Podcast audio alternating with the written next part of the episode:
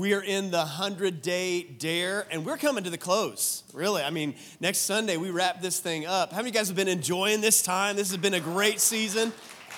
We're reading scripture together, and I'm preaching a sermon on what we're getting ready to read, and we're getting ready to come to the end. Have you guys ever, you know, you start reading a book, and you get so interested in the book that you just have to turn to the very end of the book to see how it actually turns out? How many of you guys have ever done that before?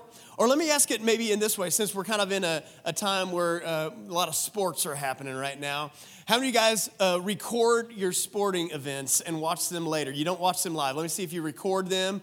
All right, we were just having a conversation last week about this. How many of you guys, the, those of you guys who record, you like like well, just Bob was telling me the other day that he only watches the games that he like he'll check the score to see if they won and then see if it's worth watching. How do you guys do that? You guys have done that? Okay. Yeah. Well, the cool thing about what we're in right now is as believers, we can turn to the end of the book and see how it turns out for all of humanity. And we get to check the score. And guess what, guys? We win, right? We win. And so we're going to look today at, at the end of the book and see how it all turns out. Revelation chapter 20, verse 10 says, And the devil who had deceived them was thrown into the lake of fire and sulfur where the beast and the false prophet were, and they will be tormented day and night forever and ever. You can say amen to that. That's victory over Satan right there. But it goes on, it gets even better. Revelation chapter 21, verse 1 through 4, it says, Then I saw a new heaven and a new earth, for the first heaven and the first earth had passed away, and the sea was no more. And I saw the holy city, New Jerusalem, coming down out of heaven from God, prepared as a bride adorned for her husband. And I heard a loud voice from the throne saying, Behold, the dwelling place of God is with man, and he will dwell with them, and they will be his people, and God himself will be with them as their God. Let's stop there for a second, because this is how God started it all out. He wanted to be a father with the family, he wanted to be God with his people in the garden. But sin came, and what happened when sin came? You know, God said God created everything, and He said it was good. Does anybody remember what the Hebrew word for good is? Tov. He said it's tov, and He said it over and over and over again. But then sin entered the world, right? And things were not tov, and God has been retoving uh, the world ever since. And He comes again in Jesus to be a God with his people, right? That's why he sent Jesus to be a God with his people. And we've been on this path this culmination at the end that everything is going to be set right once again. That just like things were supposed to be in the garden, we get to the end of the book and things are all set right. And it says, He will wipe away every tear from their eyes, and death shall be no more. Neither shall there be mourning, nor crying, nor pain anymore, for the former things have passed away. How many of you guys are so thankful? You may be going through something right now but God is good and his goodness will prevail in the end. And so we know it started out Tov, right? And we know that it ends Tov. But the in between, from chapter one to the happily ever after, there's a lot of drama, isn't there? And God is on this mission to retove the world. And if God is on a mission to retove the world, then Satan is on a mission to detove the world. And he does that by trying to get you to question the character and the nature of God. This is what he started off with in the garden. He tried to get them to question the character and the nature and the goodness of God to detove the world. Now, there are several things that God does, but there are some things that God is. And one of the things that God is, we find out in our reading this week, 1 John chapter 4 verse 16. So we have come to know and to believe the love that God has for us. God is love. There are some things that God does, but there are some things that God simply is. And it says that God is love. And whoever abides in love abides in God, and God abides in him. We could say it this way that love is God's DNA. You can't take love out of God because that's just simply the essence of God. God is love, it's in his DNA. When we see the love of God, we therefore see the tovness of God or the goodness of God. And if Satan can get you to question God's love, he gets you to question his goodness. So, this is what the enemy is trying to do. So, the question is what, what are we agreeing with? Are we agreeing with the voice of Satan or are we agreeing with the voice of God? And the answer is found in the soil. Now, to help us understand this illustration, I've got to take you to one of my favorite places, and my wife and I's favorite place, because we enjoy doing this every spring to help check this out, to hear an illustration of what this looks like. Let's check it out. In Matthew chapter 13, Jesus tells a story about a guy who went to go plant seeds. It goes like this Matthew chapter 13, verse 3. It says, And he told them many things in parables, saying, A sower went out to sow. And as he sowed, some seeds fell along the path, and the birds came and devoured them. And other seeds fell on rocky ground where they did not have much soil, and immediately they sprang up, since they had no depth of soil. But when the sun rose, they were scorched, and since they had no root, they withered away. And other seeds fell among thorns, and the thorns grew up and choked them. Other seeds fell on good soil and produced grain, some a hundredfold, some sixty, some thirty. He who has ears, let him hear. So he tells a story about seeds falling in different types of soil, and depending upon the condition of the soil, determine what kind of fruit or even the success of whether it was going to grow or not. So I'm standing at our garden, and every year we love to till up the garden. We love to plant, uh, you know, seeds in the ground, and hopefully they begin to grow and produce a harvest, so we can enjoy the fruit of that, all the vegetables, all the tomatoes, and all the peppers. That that shot of me tilling on the tractor was only put in there to show you how cool I look driving a tractor. Um, but we we love to plant a garden every single year, and notice what Jesus talked about. It was all dependent upon the soil. So, whatever is growing in your life right now is uh, growing as a result of the nutrients, the type of nutrients, the type of soil that's in your heart. You know, here in our garden, we've, we found that some things that grow underneath the ground, like carrots and onions, don't do so well as compared to the things that grow above the ground, like tomatoes and peppers. And so we've done soil tests to try to determine are there certain nutrients that really affect that, that affect the things that grow underground, that affect the things that grow above, above the ground. I believe there is. The same is true in our heart. So don't be surprised at what's coming out of your life. You can trace it back to the nutrients and the cultivation of what's happening on the inside of your heart. Let me give you an example of how this works. 1 John chapter 4 verse 18 says, "There is no fear in love, but perfect love casts out fear." For fear has to do with punishment, and whoever fears has not been perfected in love. What is it saying there? Fear and love don't grow in the same type of soil. Fear requires different nutrients in order to produce a harvest in someone's life than what love does. So Satan is looking for ingredients in people's hearts to be able to plant in fertile soil to be able to produce a certain type of harvest. Just like God is looking for certain nutrients in our heart to be able to produce something like love because fear and love can't grow in the same soil soil. So don't be surprised at what's happening, what's coming out of your life. It can be directly traced back to the culture and the, what's being cultivated in your heart. Are the ingredients there to produce fear or are the ingredients there to produce love? Are the ingredients there to focus on the goodness of God or are they to focus on other things or distractions in life? It all goes back to the soil of your heart. So here's the question What is the condition of the soil in your heart today? What, what, what is the condition of that? Is fear as a result of that? Is it the love of God? Is it the purposes of God? You can trace it all back to the condition of your heart and the soil that's being cultivated in your heart. All right, so let's do a soil test today. Can we do that? Are there potentially lies in the soil of our heart that are contaminating and producing uh, an environment for things to happen in our heart that, that may not be what we want to have happen? Have you guys ever played two truths and a lie before? Anybody? Know what I'm talking about? It's like where you, you say two things that are true and one thing that's not true but kind of sounds true. It's kind of what Satan does. He likes to give us a lie that kind of sounds true if we're not careful and we want to believe it because it kind of sounds true. Uh, and so I want to deal with some lies real quick in our heart that if, if they are present in our life, they can really produce the wrong type of harvest in our life, okay? And the first lie is this uh, God owes me.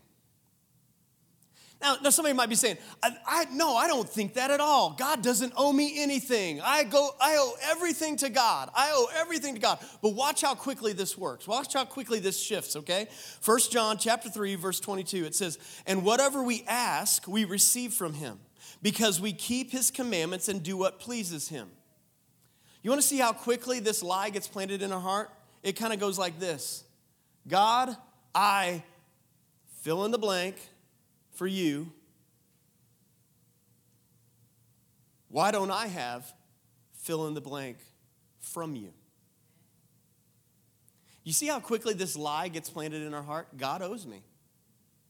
God, I served. Why didn't I, that opportunity come? God, I believed. Why didn't this thing manifest? God, I forgave, but look, they're still doing this. Why haven't you changed this? God, I did the hard thing. I made the hard decision. I took the hard route. I obeyed when it was hard. Why don't I have this from you? You see how quickly that lie can be in our heart? When we start off, oh, God doesn't owe me anything, but God owes me because I did this. When you start viewing God as merely transactional, then what happens is you start to uh, you start measuring value and you start demanding rights. Now, here's the problem with this it's one thing when we say God owes us, but here's how this manifests another way. When we screw up, if we have a transactional relationship with God, what happens is when we screw up, now we owe God. And so now I have to pay God back. You see, this lie in our heart begins to produce all kinds of fruit in our life that maybe we don't want to have. And, that I, I, maintain that a lot of us, even though we we're on this side of the cross and Jesus gave his life for us and he, he, you know, he surrendered, uh, he, he laid it all out there for us, so he paid the price for our sins. I believe that a lot of us, if we could, we would go back to the sacrificial system in the Old Testament where if I sin, then there's a sacrifice that's brought because that makes sense for us to, to have a transaction relationship with God. Like, in some ways, it seems easier that if I sin, just go bring a lamb and let's sacrifice it and let's just be done with it. That paid the price for my sin. And, and, and some of us would rather just go back there because somehow we think that that system would somehow serve us well when down deep we know we could never keep up with that system. They tried and they could not keep up with that system. Here's the truth you've got to really understand God is relational, not transactional. Oh, sure, there are the principles and promises of God, but the moment you turn God and your relationship into a transaction that happens, then there's fertile soil for all sorts of other things to begin to happen in your life. I want you to see this how God is relational, not transactional. In 1 John chapter 4, verse 9 and 10, it says, In this, the love of God was made manifest among us, that God sent his only Son into the world so that we might live through him. In this is love. Watch this. In this is love not that we have loved God to earn God's love, right? Not that we have loved God, but that He loved us. And He sent His Son to be the propitiation for our sins, the payment for our sins. See, unhealthy relationships are transactional relationships. Any relationship that you have, if it's a transactional relationship, it's going to become an unhealthy relationship. But healthy relationships are sacrificial relationships. And Jesus demonstrates what real love is that he would sacrifice. The Bible says that even while we were still sinners, that Christ died for us. That he didn't demand something for us in exchange for his sacrifice, that he sacrificed in advance with nothing in return. And how many of you guys know that's good news, isn't it? I love this quote out of this book. I read it. I'll just read it for you. It says, The moment you bow your knee to the Lordship of Jesus Christ, all of your sin, is transferred into Christ's account and paid in full. It was nailed to the cross 2,000 years ago, but that's only half the gospel.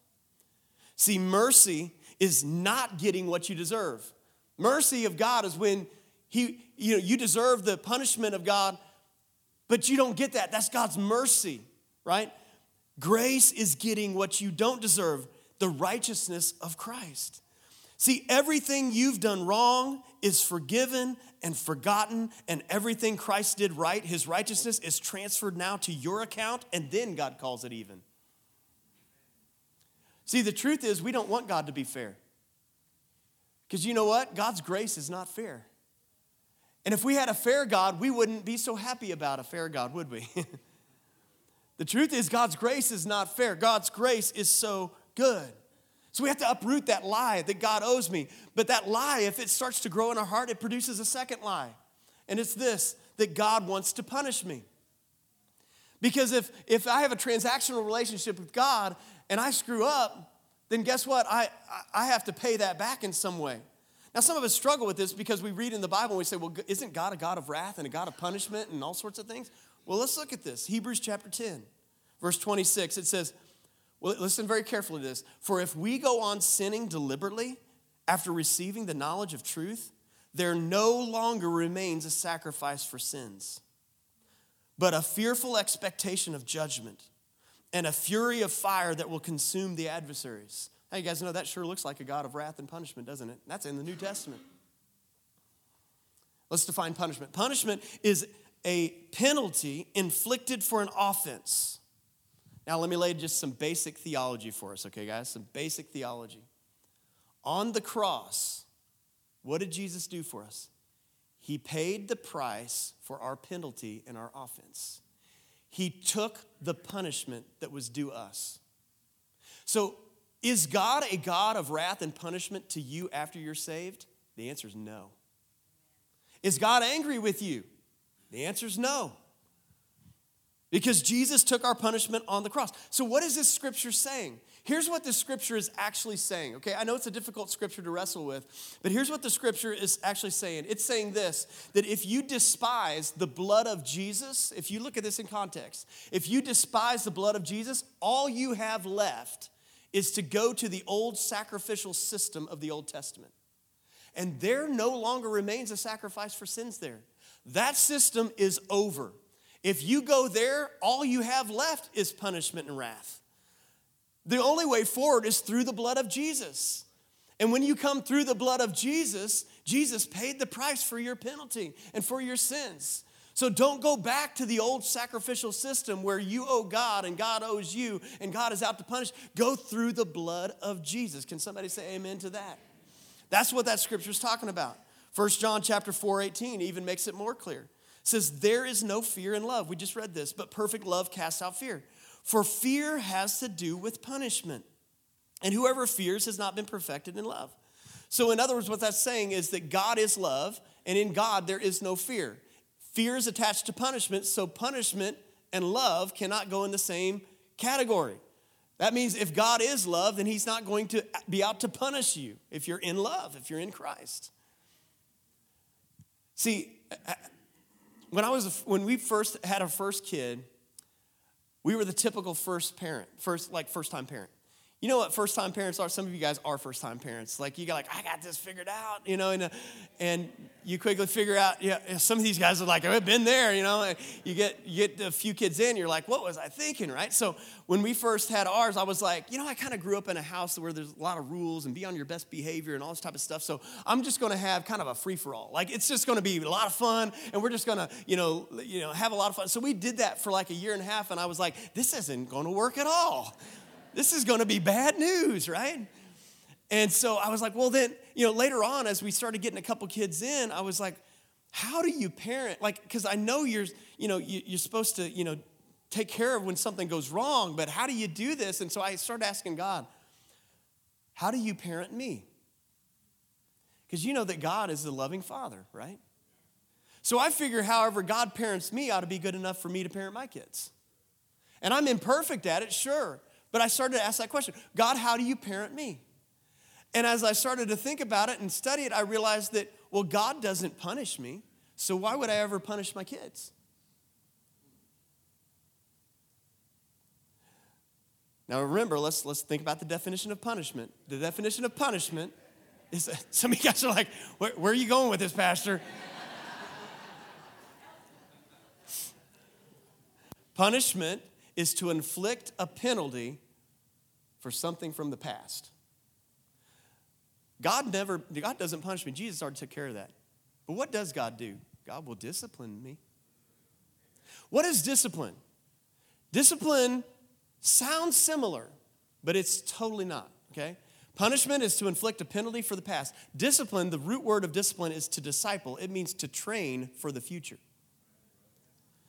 I don't punish my kids. I discipline, I disciple them to train them for the future. Now, the you know, the Hebrews even says that sometimes discipline is painful. Sometimes correction is painful. Sometimes when God disciplines or disciples me, It requires pain in order to get me to disciple for the future. But God doesn't punish me for the past, He disciples me for the future. And so some of us are struggling with that. We're like, we always want to go to the negative. We always want to, like, have you noticed that? That your brain always wants to go to the negative? You always, it, it's like we want to run from resurrection. It's like we want to run from the purposes and the, the goodness of God instead of run to the purposes and goodness of God. I, I saw this um, video this week that, that helped me think about it a little bit differently about how we, we tend to gravitate towards the negative, even about God. But if we could just lock on to the goodness of God, we would see some things about God that maybe we've never seen before. So let's check it out. Have you ever noticed in your own thought patterns? Now, this isn't highly philosophical, theological at all. You just observe your own mind. And if there's something negative or problematic, you will wrap around that immediately. Watch yourself. You can have even a moment of great joy, and it's hard to wrap around. It's hard to sustain happiness. It really is. You have to work, you have to choose, you have to clear away the garbage to sustain honeymoons and moments of happiness. They, they, they run away for some terrible reason. It's almost diabolical. I mean that. We're attracted to the negative. Yeah, yeah. Joy is not easily sustained. We lose it in a moment. It, it, so that's, I'm making the connection with resurrection. That resurrection has to be uh, not just surrendered to, but has to be recognized as such. I'm feeling really content and full right now. How can I deeply say yes to that, you know? and allow that. Now, now I admit there are some people who want to sustain it at a superficial level, which becomes addiction. And we're not talking about addiction. But resurrection is not our natural state. It's always a gift from God, but a gift from God that we have to assent to and choose and make our own. You don't have to believe anything, you just watch your own mind. And you're doing this every day, and I'm doing this every day, avoiding resurrection and choosing hell. I'm gonna, yeah. And when you think the, the, the negative commentaries that people write nonstop for years on end about their first wife or their the job they lost or eh, they, they really do dig a pit for themselves that pretty soon it's dug so deep and now we know this is even true physiologically that, that the neural grooves that you overuse become myelinated, defined, strengthened, and the ones you don't use die. This can be proven. if you never go to the neural groove of mercy, never, I don't practice mercy. By the time you're my age, you don't know how to be merciful anymore. That's why most old people are, as we say, set in their ways, not much fun to be around, if they've only kept affirming the same obsessive. See, most thinking is obsessive thinking. It, it, took my contemplative practice to recognize that in myself, but then to help other people recognize it in themselves. That if you watch, you tend to think the same thing over and over and over again. Hmm? It's why? What good is it after a while? So, unless you jump out of that neural groove that you've over practiced, now that's what you're doing in contemplation. You have the temptation to the resentful thought from the guy who did me in yesterday. All right, okay. You can go back to that, but you've thought it once. you've felt it through once. You really don't need to practice feeling resentment toward him for another 24 hours. You're doing yourself a favor and you're doing the universe a favor to move to another response and say, as my father Francis taught us, that those you think are your enemies are your greatest friends because they're going to teach you exactly this that you don't know how to love yet that you're not in Christ, in love. You're in resentment, is what you are. And when you're in resentment, you're not in Christ. You're, the two can't coexist. He's bringing up again the, the point of the soil ultimately, that certain things grow in certain soil, and we tend to gravitate towards the negative. Even about God, that God is out to punish me. Now, someone might say, well, what about Paul's thorn in the flesh? Didn't God put that on Paul to teach him something and maybe even punish him for being boastful in some way and he put a sickness on him that's what some people will say well let's look at that real quick let's see uh, what, if, what we can discover okay? Second corinthians chapter 12 verse 7 so to keep me from being conceited because of the per- surpassing greatness of the revelations a thorn was given me in the flesh a messenger of satan to harass me to keep me from becoming conceited. So it sounds like there's something here to teach him a certain thing, it says, Three times I pleaded with the Lord about this, that it should leave me. But he said to me, My grace is sufficient for you, for my power is made perfect in weakness. Therefore, I will boast all the more gladly of my weaknesses, so that the power of Christ may rest upon me. And so a lot of people will say, see, you know, God put sickness on him to teach him a lesson. And a lot of pastors and armchair theologians will try to guess at what the sickness was. And they'll be, you know, well, maybe it was the, maybe it was his eyesight. And they'll, they'll, they'll grasp at all these reasons as to what the sickness was. Let me tell you very clearly why they can't tell you what the sickness was. It's because it was not a sickness. Now, you might say, well, that's just your opinion, Sean. Let me prove it to you. In the very next scripture, I'm baffled as to why people get stuck here. Don't listen to anybody who says that it's a sickness, and I'll show you why because the Word of God says it's not, okay? Let, let me show you. The very next scripture tells us exactly what the thorn is, okay? Watch this. For the sake, verse 10, for the sake of Christ, then, I am content with weaknesses, insults, hardships, persecutions, and calamities. For when I am weak, there I'm strong. This is the thorn right here. All of Paul's persecution. He talked to you, to zoom it out. You want to be a good Bible student, you zoom out in context, you see it all in context. And what it's talking about here is all, you know, Paul says, I've been shipwrecked three times. I've been, you know, I've had persecution, I've had hardships, I've had insults. It's taught his thorn is the persecution. And so he went and he asked God to remove persecution three times. God said, No, my grace is sufficient for you. Listen, how many of you guys know that the scripture says that if we're going to be a follower of Jesus, that we will endure some sort of persecution? You're not going to get out of that. But how many of you guys know God's grace is sufficient even in the persecution?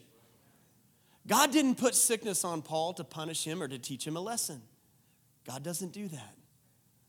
You will go through persecution, but God's grace is enough. Now let's go to the last slide. We're going to uproot, and it's this. It, it, you can kind of see a theme here that God keeps score. Somehow God's like keeping a tally. I used to, you know, wonder when I was a, a kid, I would wonder, how many sins do I have to commit before God just cuts me off? Like before that's it.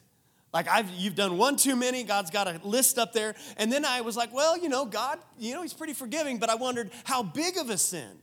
You know, if, if I really screwed up, would there, there be a line somewhere? Like, does God forgive murder?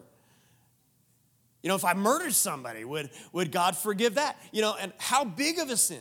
And then I started to think, well, you know, like Pastor Aaron preached last week about the second coming of Christ, I was wondering, like, okay, if, if Jesus comes back and I had sinned, but I didn't have enough time to repent for that sin, and he came back, would I just be out at that point, you know? How big of sin does God keep score?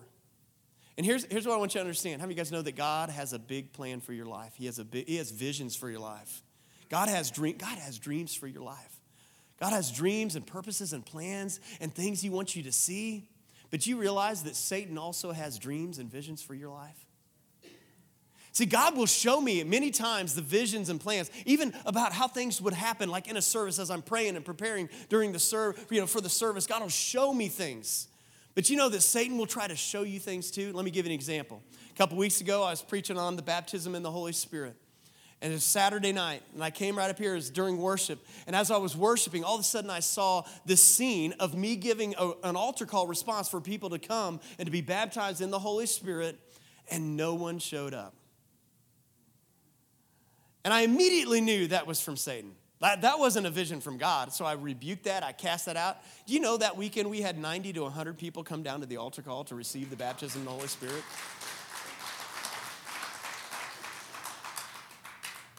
See, Satan wants to paint a picture in your life. He wants to paint a theme that God is out to get you, God is out to punish you, God is out to keep score. But again, let's look at this. 1 John chapter 4, verse 16 and 17. It says, So we have come to know and to believe the love that God has for us. God is love. Whoever abides in love abides in God, and God abides in him. By this is love perfected with us, so that we may have, listen to this, we may have confidence for the day of judgment, because as he is, so also are we in this world. You guys know that the truth is that God keeps no record of wrongs. Well, I, am not making that up. 1 Corinthians chapter 13 talks about the definition of love, and one of the definitions is that love keeps no record of wrongs. In fact, the Bible says that He will cast our sin as far as the east is from the west and remembers it no more. Here's why this whole topic is also important. If you misunderstand the love of God to you, you'll misappropriate the love of God to other people. If you think that God is a God, a transactional God, you'll have transactional relationships. If you think that God is out to punish you, then what happens when something goes wrong in a relationship? You'll try to punish the other person. If you think that God is a God who keeps score, what are you going to do in your marriage? You're going to keep score. See, if we misunderstand the love of God to us, then we'll misappropriate the love of God to other people. But God is a God of love. 1 Corinthians chapter 13 verse 13 says this, so now faith, hope, and love abide, these three, but the greatest of these is love. It's saying there are some things that are going to pass away. But love is one of these things that's always going to be there because God's love is eternal, not temporary. God's love does not depend on every single moment of every day and it fluctuates based on whether you were good that day or not good that day. God's love is an eternal love. Can you walk away from God? You know, I, I really, you know, I know a lot of people struggle with that. I'm, I'm just going to say it this way if you're worried about whether you've turned your back on God or not, you probably haven't. If you're still worried about it, you probably haven't. I think it takes a lot to run away from God. But if God is still a voice in your life, I don't believe you've because God is chasing after us. Scripture talks about that over and over and over again. That God is still chasing after us. God's eternal, not temporary. So as the worship team comes back up, I'm going to tell you what I, I saw happening here at the end of this service. And one of the things that I saw, and, and I'm talking to believers now. I'm not talking to people who maybe don't have never experienced the love of God. I'm talking to people who have been saved, who've given your life to Jesus. Here's what I want you to understand that God's grace and love is still available to you today in the same way that it was on the day you got saved. It's not like there's a certain type of grace that happens at salvation. How many of you guys know at salvation you couldn't earn the grace of God? You couldn't buy your way into the, you couldn't earn your way out of your sins. That same grace, that same love is still available to you today. It, it's not a one time thing, it's available even after you've been saved, even today. So if you find yourself struggling today, I want you to understand it's the same nature of God, it's the same love of God, it's the same grace of God, it's the same goodness of God that's available today as it was in salvation. And just like at baptism, we talk about baptism, sometimes you have to go back to the waters of baptism and to leave your old life. Maybe sometimes daily you have to do that. In the same way, we might have to go to the empty tomb maybe daily, and remind ourselves that God is a resurrection God. And that I'm not stuck in my sins. That God is a God of love and grace and victory. And so, what we're going to do is we have this last song is I'm just simply going to open up the altar and if you want to come and have a moment with God, it's not to get saved or anything like that. It's just to recultivate the soil. Maybe to remove some lies. Maybe to leave some lies at the altar. Maybe to remind yourself of the goodness and the love of God. Maybe it's to repent of sin. Because somebody might be saying, well, yeah, Sean, but what about the holiness of God and obeying his commandments? Yeah, we talked about that two weeks ago. We talked about God needs your yes, the holiness of God. In fact, we just read about the holiness of God today. And even the fear of the Lord, which is a worshiping reverence of God. But here's what I want you to understand if you're, and you, you may need to repent of sin today. You may need to turn from sin today. You may need to step into the holiness of God today. You may need to do that. You may need to leave some sin at the altar today. You may need to repent today. But here's what I want to challenge you. If you are going to repent of your sin today, repent to the right God. Because God is not a God of punishment to you. He's not a God of wrath to you. He's not a God who keeps score. You, you don't come and you repent to a, a God who's keeping score. If you're going to repent today, repent to the right God. God is a God who loves you, He's a God who's for you, He's a God who died for you, He's a God who gives sacrificial love for you. He's a holy God, He's a loving God. Repent to a God who loves you and gave Himself for you. Repent to the right God. And so many believers come and they try to repent to a God who they think has been keeping score. Or they repent to a God who they think they owe. They repent to a God who they, they think that is out to punish them. Now, God calls us to repentance, but He calls us out of love. And somebody might be afraid, well, Sean, if you talk so much about the goodness of God, people won't repent. No, that's actually against Scripture because Scripture says it is actually the goodness of God that leads us to repentance. When you find out how good God is, you'll want to repent. You'll want to walk in holiness. You'll want to surrender your life. It's actually the preaching of the goodness of God, like I preached today, that should cause you to say, I want to be with God. I want to leave my sin and the lies at the altar. I want to step into God's grace and goodness. I want to live a holy life. That's the fruit of talking about the goodness and the love of God. And so, as we sing this song, if you need a moment at the altar, I want to encourage you just to come to the altar and have a moment with God. Would you stand up with us? Let me pray over us. God, I pray right now for anyone who needs to uproot some lies, maybe repent of sin, maybe have a moment of just recultivating your goodness and reminding ourselves of your goodness. Lord, we open up our heart to you fully. We're so thankful for your goodness. Lord, we want to have good soil that can produce a harvest of good things in our life and for other people. Help us to understand who you really are so that we can love people the way you really do. And Lord, as we worship today, we want to come to the altar. And we know that we're not coming to a, the altar to a God who's got a big stick who wants to beat us over the head for what we've done wrong, but we're coming to a God who loves us with arms open wide, who wants to disciple us to the future, who wants to guide us into truth, who wants to guide us into holiness, to guide us into his love. And so for that, we're so thankful. So thankful for your love, your goodness, and your mercy.